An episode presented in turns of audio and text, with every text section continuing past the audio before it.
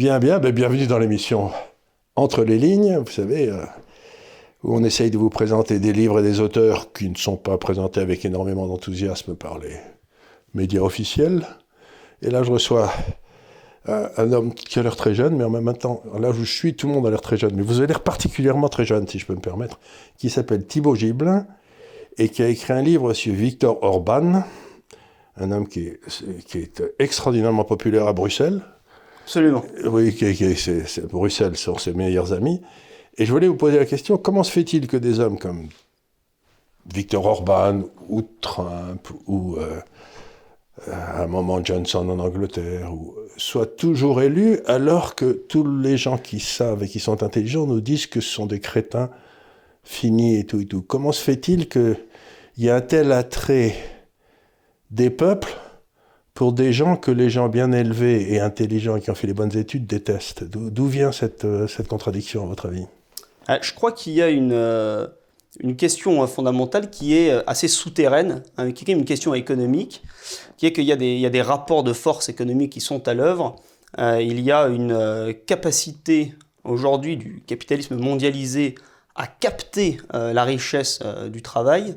Et euh, que ce soit Trump aux États-Unis, que ce soit Viktor Orban en, Hongrie, il y a au contraire la volonté d'édifier sur la base d'une communauté nationale de la richesse, hein, de la richesse dont la nation est la, la détentrice.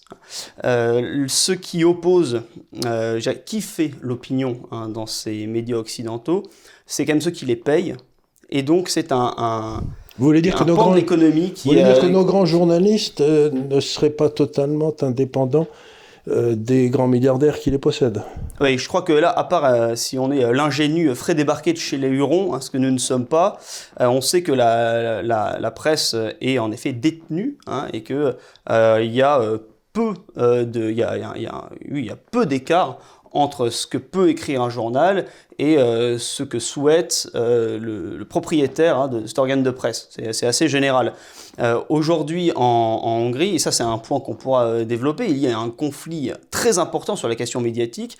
Ce qu'on entend énormément de ce côté-ci des Alpes et du Rhin, c'est que Viktor Orban met en danger la liberté de la presse. Hein, or, ce qui se passe, c'est qu'il rééquilibre le débat public avec en effet des, journaux conservateurs qui sont euh, de façon assez nette euh, partisans du gouvernement Fidesz et qui donnent euh, la réponse hein, du berger à la bergère à ces médias d'opposition tout aussi radicaux et qui sont foncièrement hostiles au Fidesz. Il y a donc une, variété de tons dans les médias en Europe centrale qui pourrait faire envier un, débat public équilibré euh, en Europe occidentale. Vous voulez dire donc qu'en Hongrie, euh, les médias, mettons appelés les conservateurs, ou qui aiment bien M. Orban, ont le culot de s'opposer aux médias dominants et à la pensée unique. Ils ne sont pas d'accord, ils, ils le font savoir, ils l'écrivent. Et j'ai peur pour leur futur parce que vous savez très bien que dans le monde dans lequel on vit, quiconque s'oppose aux médias dominants a une espérance de vie dans les, dans les médias qui est assez faible. Oui, c'est évident. C'est pourquoi, et on revient euh, à, notre, à notre point de départ, non mais c'est très clair, c'est que si jamais on ne va pas chercher ces soutiens, euh, sa, euh, euh, la source oui, de, de- de sa longévité politique dans les soutiens médiatiques, on va la chercher dans le peuple, en l'occurrence. Et c'est vrai que Mais Victor vous êtes un Orban, populiste alors en dépit, euh, en tout cas, j'explique comment Viktor Orban, en tant que populiste, euh, enchaîne les succès. Et c'est vrai que en 2010, il revient au pouvoir avec une majorité constitutionnelle, il la renouvelle en 2014, il la renouvelle encore en 2018. Donc, s'il y a bien euh, euh, un mot qui peut caractériser Viktor Orban, c'est que c'est un démocrate. hein. Et euh, lorsque euh, Donald Trump avait été élu en 2016, il en avait tiré une conclusion qu'il avait fait savoir à un journal britannique. Le- L'élection de Trump, comme le Brexit, ça veut dire qu'il faut arrêter de penser la politique comme un enseignement de ce que le peuple doit penser, mais comme tirer les enseignements de ce que le peuple pense pour appliquer ce qu'il veut. C'est ça, quand même, la ligne politique de, de Viktor Orban, suivie euh, de façon assez constante euh, à, à l'aune d'une décennie.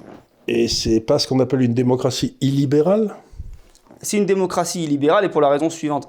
Expliquez-nous ce que c'est que la démocratie illibérale dans les, dans les paroles de ces braves gens qui, qui nous font la morale tout le temps. Alors, la démocratie libérale vue de Bruxelles. Vue de hein. Bruxelles, voilà, c'est ça qui m'intéresse. c'est une agression de d'une mauvaise conscience euh, agressive et vindicative contre euh, des minorités faibles et des individus euh, simplement désireux de s'épanouir pleinement à l'aune de leurs desiderata et qui seraient frustrés dans leurs aspirations individuelles par un discours public qui serait totalitaire, une, une, majorité écrasante, voyez, qui nuirait à euh, cet épanouissement euh, du génie des individus. Euh, et on le sait, hein, dans la société de consommation, la liberté individuelle consiste à choisir ce qu'on veut dans les rayons du supermarché. Hein. Donc il y a évidemment une contradiction simple hein, à mettre en, lumière. ceux qui se prévalent de la défense des libertés individuelles dans le monde de 2020, malheureusement, sont surtout en train de plébisciter euh, l'asservissement généralisé des individus à leur petite passion, hein, ce que déjà Tocqueville disait dans la démocratie en Amérique, hein, euh, où euh, chacun tournera sur lui-même à la recherche de petits plaisirs vulgaires. Et la démocratie illibérale vue de Budapest, c'est au contraire au-delà des desiderata des individus, au-delà de ce que nos désirs dans ces sociétés de consommation peuvent avoir de vulgaire, eh bien d'assumer une continuité historique d'offrir au peuple euh, d'assumer euh, quelque chose qui dépasse hein, euh, la, la, médiocrité d'un désir individuel. Mais si, si je peux me permettre, il n'y a pas contradiction entre les deux. On peut satisfaire ses petits plaisirs individuels comme ça et avoir la notion d'un bien commun pour lequel on vote. C'est-à-dire, ce que j'essaye de dire, c'est on est en train d'essayer d'opposer deux choses que dans le fond, la, vie individuelle et puis le, regard que l'individu pose sur la communauté à laquelle il appartient, et pour lequel il peut avoir une vision qui ne soit pas individuelle. C'est-à-dire que le but de chaque individu n'est peut-être pas de maximiser la somme des plaisirs de lui individu, ça peut être d'avoir quelque chose d'un peu plus vaste, un peu plus grand, je ne sais pas, d'appartenir. Eh c'est, euh, je vais répondre en deux temps. Euh, le premier, euh, c'est que cette, cette vision équilibrée me semble tout à, fait, tout à fait souhaitable. Je crois qu'une large majorité de gens la partagent. simplement, sur le plan politique, où il y a des, des antagonismes, on constate qu'il y a aujourd'hui des forces à l'œuvre qui sont des forces populistes qui entendent borner hein, des appétits individuels et puis euh, des forces euh, dites euh, libérales ou globalistes qui entendent s'appuyer sur les réclamations de toute minorité imaginable, et ce afin d'étendre en fait, leur pouvoir et leur marge de manœuvre dans une société liquide. ça, la question importante, c'est est-ce que ces pouvoirs de Bruxelles dont vous parlez, est-ce qu'ils font naître des espèces de fausses minorités de façon à pouvoir s'appuyer pour empêcher les, majorités de s'exprimer Alors j'y viens, euh, parce que justement ça rentre parfaitement en résonance avec le, deuxième point. Il y a eu, euh, pas plus tard que, euh, cette, semaine de début de décembre, une affaire qui a bouleversé le landerneau bruxellois et budapestois, c'est l'arrestation d'un eurodéputé hongrois du Fidesz, donc le parti de Viktor Orban, un politicien historique du Fidesz, dans une partie fine à Bruxelles. Euh, cet homme, en tant que juriste et en tant que politicien du Fidesz, a défendu euh, tout au long de sa vie, il continue à le faire, euh, la famille traditionnelle et une organisation sociale basée sur le mariage entre un homme et une femme. On lui a beaucoup reproché du coup cette attitude, son plaisir libertin, et justement ce politique-là n'a jamais peut-être prétendu moraliser les individus. Simplement, il dit que dans l'intérêt de la société, euh, au-delà des loisirs auxquels on peut s'adonner, il est souhaitable hein, que les lois disposent ainsi que euh, le mariage unit un homme et une femme, etc. et donc, en, effet, euh, dans la conflictualité inhérente à notre vie politique, on ne pardonne pas cela. Hein. On n'autorise pas à un individu d'avoir, d'une part, sa conduite personnelle, et d'autre part, des opinions qui sont au-delà de ses goûts, d'intérêt public. Euh, alors quant à, l'usage euh, des minorités que peuvent faire hein, des, forces médiatiques, oui, c'est une évidence. Hein, c'est une évidence. et je crois que c'est le fait d'une société qui est devenue tellement individualiste et tellement liquide que les gens essaient de se restructurer, de s'agglomérer autour de euh, communautés euh, euh, activement en fait, et c'est un phénomène, une résurgence tribale. Voyez, le retour de la tribu, oui. Ce que vous dites est intéressant, je m'excuse encore une fois de vous interrompre, mais ce que, ce, que, je voudrais dire ici, c'est que c'est aussi ces gens se essayent de refugier dans des tribus, etc. C'est parce que peut-être on leur propose plus de projets communs qui les satisferaient. C'est-à-dire que, par exemple, ben, à partir du moment où on décrit dans l'histoire de France que, qui est enseigné que la France a été un pays abominable pendant 20 siècles, on n'a peut-être pas envie d'être français. Vous voyez ce que je veux dire? C'est donc, donc certain. Euh, on dit c'est parce que ils, veulent se réfugier eux-mêmes dans leur tribu, mais c'est peut-être nous-mêmes qui les y poussons en, refusant le projet collectif qui a toujours été le projet français.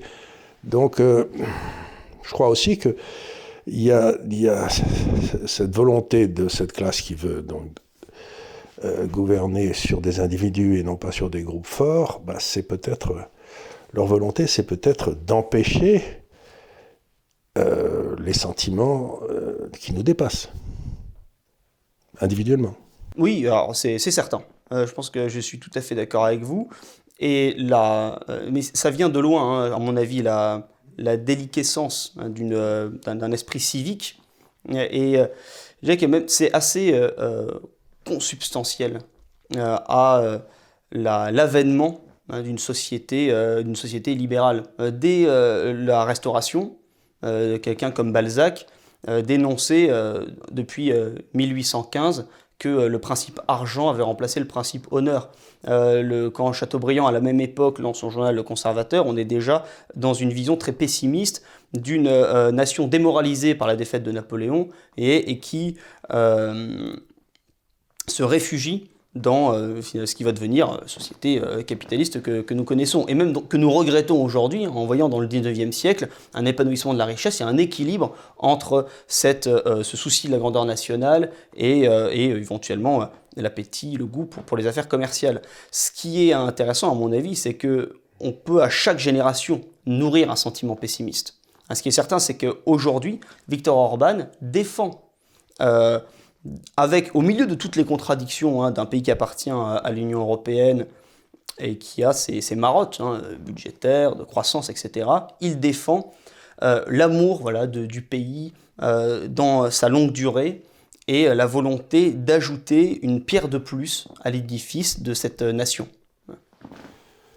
C'est donc, euh, donc c'est un partisan, mettons, de l'Europe des nations. Alors il est devenu tout à fait à la mode de parler de De Gaulle, etc. Mais De Gaulle serait horrifié par l'Europe d'aujourd'hui. Il aurait, il n'aurait que des mots très durs parce qu'il a été toujours partisan de l'Europe des nations et jamais, jamais partisan d'une Europe pouvoir politique. Il le refusait d'ailleurs. Il avait fait la politique de la chaise vide, etc. Donc, ce que vous êtes en train de nous dire, c'est que dans le fond, il y a un désir profond de nation et d'identité en Europe, et que certaines personnes l'ont compris en Italie ou euh, en Hongrie ou en Pologne, et peut-être en Slovénie d'ailleurs, peut-être en Autriche, quoique ça soit un peu plus compliqué parce que l'Autriche c'est un pays qui est quand même. Euh, mais enfin, ce qui m'amuse dans ce que vous dites, c'est dans le fond, on est en train de voir revenir l'empire austro-hongrois, quoi.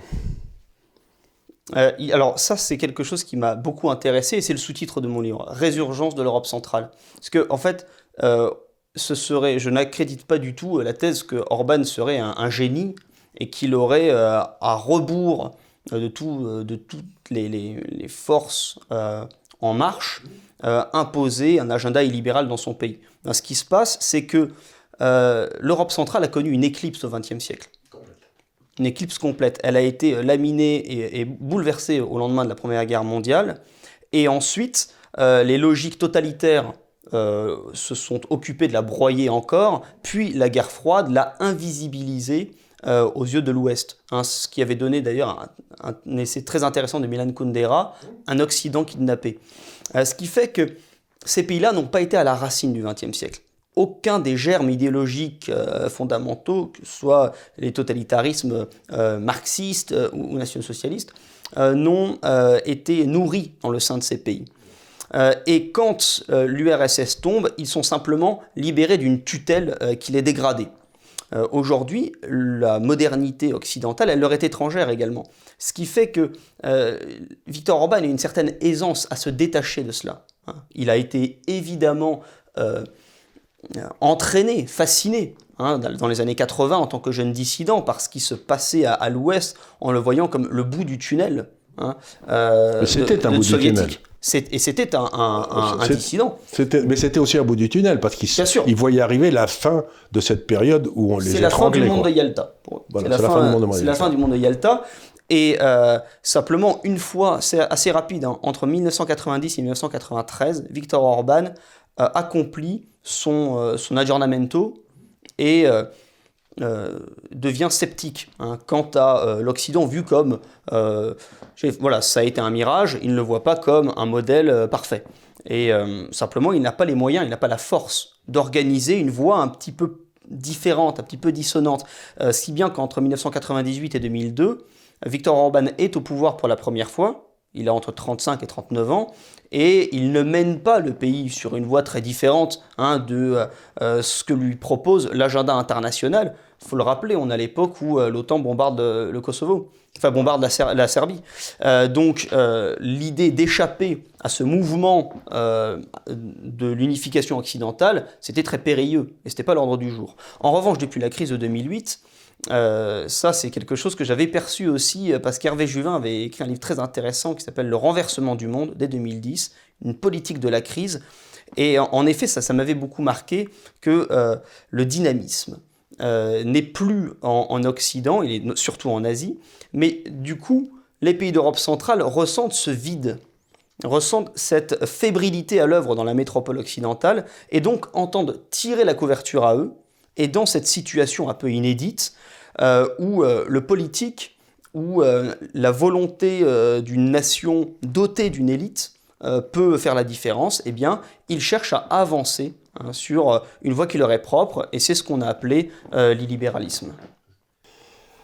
C'est très intéressant parce que j'ai lu un petit peu un garçon qui s'appelait Freud, vous savez pas, le, c'était un spécialiste de sciences politiques qui vivait euh, dans l'Est de la France, qui était à la fois allemand et français, enfin un peu les deux, et qui disait qu'il y avait deux trucs qui étaient importants, c'était vous avez la politique, ce à quoi on se complaît en France, et il y a le politique, qui est dans le fond l'environnement plus vaste qui permet... Euh, et dans le fond, ce que vous êtes en train de dire, c'est que Victor Orban est passé de la politique aux politiques. Il a, pris des décisions structurelles sur l'avenir de son pays et sur l'avenir de sa civilisation.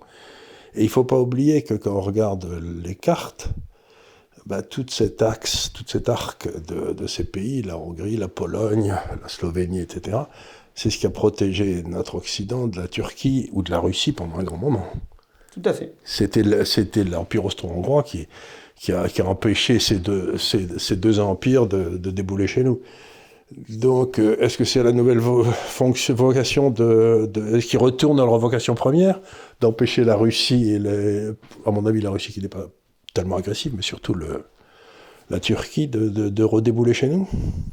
Alors, Est-ce qu'ils perçoivent les Turcs comme un ennemi? Euh, euh, Alors, Victor Orban a le sens des partenariats équilibrés sur le plan international, et même il a la, pour le coup, alors un réalisme très cru. Hein, quand vous parlez du, passage de la politique aux politiques, euh, précisément, ce qui m'étonne chez Victor Orban, c'est euh, ce mélange des genres absolument détonnant, euh, avec d'une part quelque chose de visionnaire chez lui, indéniablement, et puis que le fait que c'est un animal politique redoutable, avec tout ce qu'il peut y avoir de retors euh, dans euh, l'organisation, la capacité à marginaliser son opposition, euh, à jouer hein, finalement toutes les cartes possibles du poker diplomatique dans des conseils européens qui sont des, marathons où il arrive à épuiser ses contradicteurs, etc. C'est quelque chose de, fort intéressant parce qu'on pourrait penser, comme vous voyez la stature d'un De Gaulle, si jamais cette Europe, enfin ce marché commun ne me plaît pas, c'est la, la, chaise vide. là, Victor Orban c'est qu'il n'a pas les moyens de, la chaise vide. Donc il est sans cesse sur, la ligne de front. Et il est, de ce point de vue, euh, à mon avis, un, modèle hein, euh, d'habileté politique.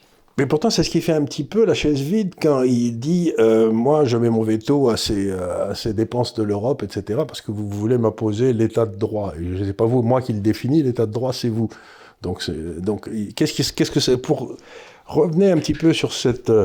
Avec la Pologne et la Slovénie, revenez un petit peu justement sur cette opposition qui est en train de se faire jour en, dans l'Est de l'Europe entre l'état de droit et la nation Alors j'y reviens. Euh, la, la, différence hein, euh, qui, euh, qu'on peut faire entre l'Union européenne en 2020 et en 2010, c'est que l'histoire s'est accélérée brutalement et que Victor Orban ne peut plus vraiment attendre. Hein. C'est-à-dire que là, il y a quand même un chantage extrêmement fort qui, fait peser, fait, passer la corde du pendu hein, autour de, ces pays, puisque si jamais ils consentent au budget européen, enfin au plan de relance et au budget pluriannuel euh, dans les termes qui ont été modifiés en dernière minute hein, et qui conditionnent euh, l'allocation des fonds au respect de l'état de droit, eh bien, toute démarche de souveraineté euh, chez eux sera persécutée, attaquée comme étant le reflet d'une politique douteuse qui met en danger l'état de droit. Hein, pour ça, il faut relire hein, le, rapport Sargentini qui a été voté au Parlement européen en 2018, où je crois que c'est le deuxième point euh, ils définissent un climat euh, qui est euh, pris dans son ensemble, suspect, et qui met en péril les valeurs fondamentales de l'UE. C'est-à-dire que ça ne s'appuie sur rien de concret. Hein. Donc, si jamais la Pologne et la Hongrie consentent à, parce qu'il faut quand même remettre les choses en perspective, la Hongrie et la Pologne contribuent au budget. Hein. c'est le travail de ces millions de travailleurs qui euh, permet d'établir les ressources fiscales de l'Union européenne. Donc l'idée de conditionner le retour finalement de cet argent qui, qui, va et vient euh, pour être alloué de façon euh, normalement hein, dans, l'intérêt général du, continent, c'est un, un, chantage extrêmement brutal, extrêmement brutal. Et, Victor Orban n'a plus vraiment le temps d'attendre, et on voit d'ailleurs, à mon avis, il y a une saturation globale, puisque c'est la même chose aux États-Unis, on voit que euh, l'opposition qui pouvait rester euh, assez euh, factice, hein, quand Al Gore finalement cède la présidence et puis récupère un, un, Marocain euh, prodigieusement rentable euh, sur le, climat, et on, sent que c'est une caste unique qui peut s'entendre. Là, on sait très bien qu'entre entre, entre Donald Trump et l'administration euh, démocrate, il n'y aurait pas de pardon et ce serait une guerre à mort. Eh il n'y a pas de passerelle. Exactement, il n'y a pas de passerelle. On sent qu'on a, on est on a atteint des... On, est au, à un moment... clé. Un moment clé, et, et, ça, ça explique que Victor Orban est prêt là à freiner hein, des cas de fer et euh, surtout, il attend euh, l'issue euh, et de ce qui ressortira des décisions de justice aux États-Unis. Parce que c'est évident que c'est un poumon pour lui d'avoir une administration républicaine compréhensive, ou au contraire, c'est un été noir d'avoir une hostilité brutale, hein, puisque Hillary Clinton, en son temps secrétaire d'État, avait en 2011 écrit des lettres ouvertes à Viktor Orban pour condamner ses premiers euh, ses premières décisions politiques lors de son retour au pouvoir en 2010. Donc vous vous retrouvez dans un monde, euh, euh, ce que j'ai appelé les hommes des arbres, vous savez, qui sont chez eux et qui veulent rester chez eux et qui sont contents, et puis les hommes des bateaux qui coupent l'arbre, c'est un truc polynésien. Vous coupez l'arbre, vous en faites un bateau, puis vous allez voir si l'île d'à côté est, mieux. Donc là, vous avez en quelque sorte une lutte. On arrive au moment de la lutte à mort entre les hommes des arbres et les hommes des bateaux. Quoi. C'est, les hommes des bateaux ont dominé depuis 30 ou 40 ans et on assiste partout au réveil du peuple des arbres. Quoi. On l'a vu avec le Brexit, on l'a vu avec euh, la première élection de Trump. Il y a une autre formulation, les, somewhere et les, nowhere. Oui, oui, je le connais bien. Euh, et euh, alors, je pense que les, choses de ce point de vue sont un petit peu sont clivées de façon moins, moins simple, puisqu'on voit que un, grand homme d'affaires comme Trump est à la tête de ces somewheres, hein, de ces hommes de l'arbre, et puis, on voit, euh, c'est mon sentiment, hein, mais que dans euh, ce qui reste de socle populaire euh, en, faveur de, de ce qui est les démocrates aux États-Unis, des libéraux chez nous, il y a cette tendance nuit debout. Voyez, ces gens, en fait, qui sont à deux pas du salaire universel, du revenu universel, où en fait c'est un, je pense, hein, c'est très dégradant pour les peuples et c'est un bétail assigné à un endroit. Donc en fait ce sont les, les, absolus hein, qui vont être fixés avec un, un, genre de RSA amélioré pour végéter, mais qui sont tellement, je dirais, euh, nettoyés sur le plan, enfin, sur le plan euh, de, la réflexion et, qui, euh, qui, peuvent enchaîner des séries Netflix pendant 8 heures d'affilée. Bon, ces gens-là peuvent, sur les injonctions médiatiques, continuer à voter pour ceux qui organisent la concurrence des plus compétitifs et qui entendent établir vraiment une économie globalisée dans l'intérêt des, plus gros et des plus mobiles. Oui, tout à fait. C'est ce que, il y a eu une tentative, c'est tout à fait ce qu'il y avait dans le meilleur des mondes, si vous voulez. Vous aviez les, les types en haut, puis ensuite les, les, gars qui étaient qui ont donné des produits pour qu'ils soient pas trop nerveux, quoi. C'était. Euh. Et c'est pas, pour moi, c'est pas tout à fait hasardeux hein, que tous ces, ces écrits d'anticipation, mais c'est aussi le cas de Soleil Vert, enfin toute euh, une batterie de films euh, qui, je trouve, dans leur vision apocalyptique, se, prévoient assez finement des, des tendances qui aujourd'hui deviennent de plus en plus nettes. Et c'est assez inquiétant. Euh, c'est un petit aparté, mais euh, justement, comme on ne peut pas parler sans, euh, si on n'a pas un endroit d'où parler dans la civilisation dans laquelle on vit, c'est pour ça qu'on a organisé l'Institut des libertés médias, c'est pour donner la parole à des gens comme vous, justement, parce que je ne pense pas que vous allez être invité avec beaucoup de fréquence sur... BFM TV ou. non, non. J'espère qu'il y aura peut-être un plateau, un plateau euh, comment s'appelle, CNews, quelque chose comme ça, mais, mais pour l'instant, bon, voilà, j'ai eu quelques retours médias, mais on en discutera peut-être en marge de, de l'entretien. Oui, mais ce que je veux dire par là, c'est que la façon dont ces gens-là maintiennent ces, troupeaux dans l'abrutissement, c'est en leur coupant l'accès à, à, une vraie information. Ouais, oui, aussi, tout à fait. Et donc, euh, et c'est pour ça que ce que vous disiez au départ d'Orban était intéressant, c'est qu'il a essayé de susciter une concurrence à ce monde des médias qui, aujourd'hui, aussi curieux que ça paraisse, est la concurrence et est la liberté de parler.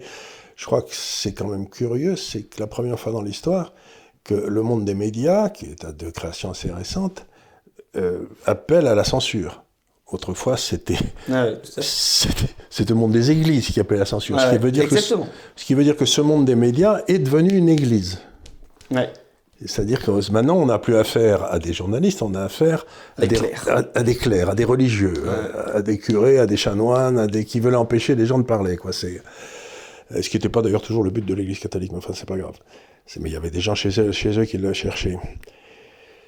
Et donc, vous allez aller maintenant vivre à, Budapest. C'est une belle ville, mais ça caille en hiver. Hein.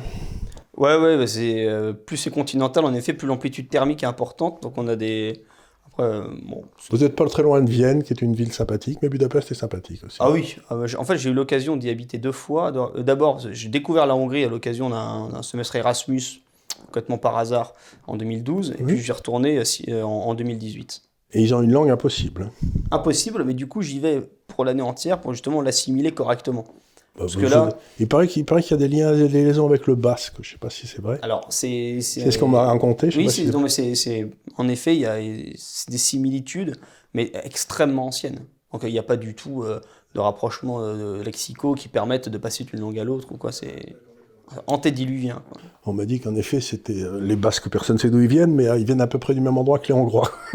Ah, il y a très très, très longtemps. Ouais, ils viennent de loin. Il y a très très longtemps. Et ça a toujours été un peuple très intéressant. C'était j'avais un vieil ami qui était dans les affaires qui disait qu'il fallait pas. C'était difficile de faire des affaires avec un Hongrois parce que si vous passiez dans une porte coulissante, vous savez, ronde comme ça, vous passez, il, il, partait derrière vous, il arrivait devant vous. Ils ont une réputation d'être assez, assez diligents, assez, assez démerdants et tout et tout. Donc euh, en Europe centrale, c'est des, euh, c'était des, c'était des hommes d'honneur, c'était des soldats magnifiques aussi. C'était. Euh, ouais, c'est des bons soldats. C'est des bons soldats, ça. C'était. Ben écoutez, moi je, suis très, je, trouve ça très intéressant. Maintenant, je voudrais vous poser une dernière question, c'est est-ce que vous pensez que compte tenu de ces différences philosophiques fondamentales, il y a une chance que, dans le fond, euh, la Hongrie, la Pologne et peut-être la Slovénie, mais c'est plus difficile pour elle parce que je crois que la Slovénie est dans l'euro, euh, cassent leur lien avec l'Europe, comme l'a fait l'Angleterre Alors, ce que j'essaie de faire dans le livre, c'est de présenter l'Europe centrale dans, une, trame historique assez longue. et je montre que l'Union européenne n'est pas en mesure de digérer cette région. C'est-à-dire que, pour le dire autrement, cette région a le temps pour elle. Alors que les logiques et les fondamentaux idéologiques de l'Union européenne, eux, sont à bout de souffle. Tout à fait. Donc, euh, il n'y a pas euh, grand intérêt hein, pour ces pays à faire une démarche volontaire de se couper euh, de. Vous dire que ça va tomber comme un fruit mûr pour, eux, en tout cas, ils, ont, ils ont la culture de la patience et, et l'endurance, vous voyez, des, des, peuples longuement habitués à, à, une, à une tutelle impériale. Aujourd'hui, la situation économique de ces pays, c'est qu'ils se sont vraiment enrichis, ils ont acquis un poids dans euh, euh, l'agenda politique de Berlin parce qu'ils sont l'usine euh, low cost de l'Allemagne. L'Allemagne ne peut pas couper les ponts avec eux. C'est encore plus vrai de la Tchéquie d'ailleurs. La, Tchéquie est vraiment une structure intégrée. La Tchéquie est un, un pôle logistique majeur en Europe, parce qu'elle est, elle est comme un coin enfoncé dans le monde germanique et ça lui donne une euh, et, comme c'est moins cher eh bien euh, tout s'est concentré là. Hein. il y a énormément de choses en, Tchéquie mais les usines de, voitures et autres hein, en Pologne euh, ou en Hongrie c'est extrêmement important. Et l'Allemagne en fait doit son envergure mondiale actuelle à cet espace centre-européen d'environ 100 millions d'habitants hein, si on y intègre bien formé. Bien formé. Donc l'Allemagne rompt très peu volontiers avec ces pays-là. Et d'ailleurs, ce sont les milieux d'affaires allemands hein, qui sont volontaires, euh, enfin, qui essaient de brider euh, la, hargne idéologique et le, le jusque-boutisme très euh, conséquent hein, des Allemands qui voudraient du coup que ce nouveau logiciel idéologique qu'ils ont adopté soit avec une rigueur toute germanique imposée partout. Donc je ne crois pas qu'il y ait une, une volonté de rompre, de s'extraire. L'Europe centrale, euh, elle, entend appartenir à l'ensemble européen du moment. Euh, et donc, euh, cette idée de, sortir de l'Union européenne, mais pour aller où? Vous disiez tout, à fait justement qu'ils ont eu la culture d'être le limès de la chrétienté face aux espaces impériaux ottomans et russes. Aujourd'hui, ils ne sont pas du tout de force à exister en tournant le dos à tout le monde en même temps. Hein. Et comme ce partenariat... Ils ne pas se rapprocher de l'Angleterre eh bien, le problème, c'est que euh, on, les, personne n'est jamais mort euh, pour Danzig, hein. euh, pas plus les Français que les, que les, les Anglais, dans n'importe quelle époque. On ne meurt pas non plus pour Budapest ou pour Prague. Donc, la, la, nécessité de ces pays, c'est d'organiser une conciliation gagnant-gagnant, de jouer du poids qu'ils ont dans l'interdépendance européenne et notamment dans le modèle économique allemand, pour ne pas justement euh, permettre à l'Allemagne de leur mettre euh, un pistolet sur la tempe et de les respecter tels qu'ils sont, et évidemment hein, en, escomptant que l'Allemagne règle un jour euh, le solde de son effondrement démographique, de la fragilité de sa société qui a adopté un multiculturalisme à l'américaine et qui a en fait un doute radical vis-à-vis d'elle-même. Hein. C'est-à-dire que c'est vrai que le, l'Allemagne euh, a adopté hein, son industrie comme nouveau moteur de patriotisme, mais euh, c'est bon, c'est quelque chose qui est peut-être moins, euh, moins fertile hein, que la continuité des nations d'Europe centrale dans leur culture traditionnelle. Comment, ce sera ma dernière question, comment est la démographie dans ces pays-là? Parce que la démographie, c'est le futur. La démographie est mauvaise. La, la, différence, c'est qu'il n'y a pas cette compensation euh, de l'immigration de masse euh, qu'il y a en Europe occidentale, mais euh, là où Victor Orban peut être quelqu'un d'unique hein, en Europe, c'est qu'il a mis la politique nataliste la plus ambitieuse au monde en, en, Hongrie, et ça commence à porter ses fruits. Hein. les chiffres de la natalité étaient calamiteux en 2010, c'était environ 1,2 enfants par femme, c'est monté à 1,7 donc c'est quand, même une avancée considérable. Euh, on est loin du seuil de renouvellement à 2,1. Mais euh, la, tendance est positive parce que le nombre de divorces s'effondre, le nombre d'avortements s'effondre et le nombre de mariages explose. Donc il y, a, une tendance qui est intéressante. Et euh, les recettes mises en place par Viktor Orban sont activement observées hein, et en Pologne euh, adoptées.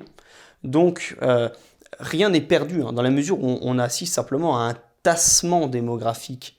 Mais qui était le résultat? Ça prend un temps fou ces trucs-là, c'est comme, c'est comme une vague de fond. Hein. Exactement. Et le, la situation est, alarmante, mais elle n'est pas désespérée. D'accord, la situation est désespérée mais non sérieuse, comme disait Churchill. Voilà. autre, mais ce serait un autre cas de figure. mais écoutez, j'ai été très content parce que dans le fond, moi, je m'intéresse à Orban parce que je m'intéresse à tous les gens qui réfléchissent par eux-mêmes plutôt que de réfléchir en servant des autres. Et donc, je suis très content d'avoir cette conversation avec lui. Je vous souhaite bonne chance et puis euh, n'oubliez pas, parce que honnêtement, si on reçoit des gens à l'Institut des libertés ici pour parler de leurs livres, c'est pour que vous les achetiez parce que vous savez, ces gens-là, ils sont pas en général à la FNAC, ils sont pas dans toutes les, dans toutes les librairies officielles. Si vous vous intéressez aux idées que nous développons et que nous essayons de développer ici, faut nous aider. faut aider nos jeunes auteurs, ou nos vieux, ou nos moyens, ça n'a pas d'importance, mais il faut aider les gens qui écrivent des livres. Merci beaucoup. Merci à vous.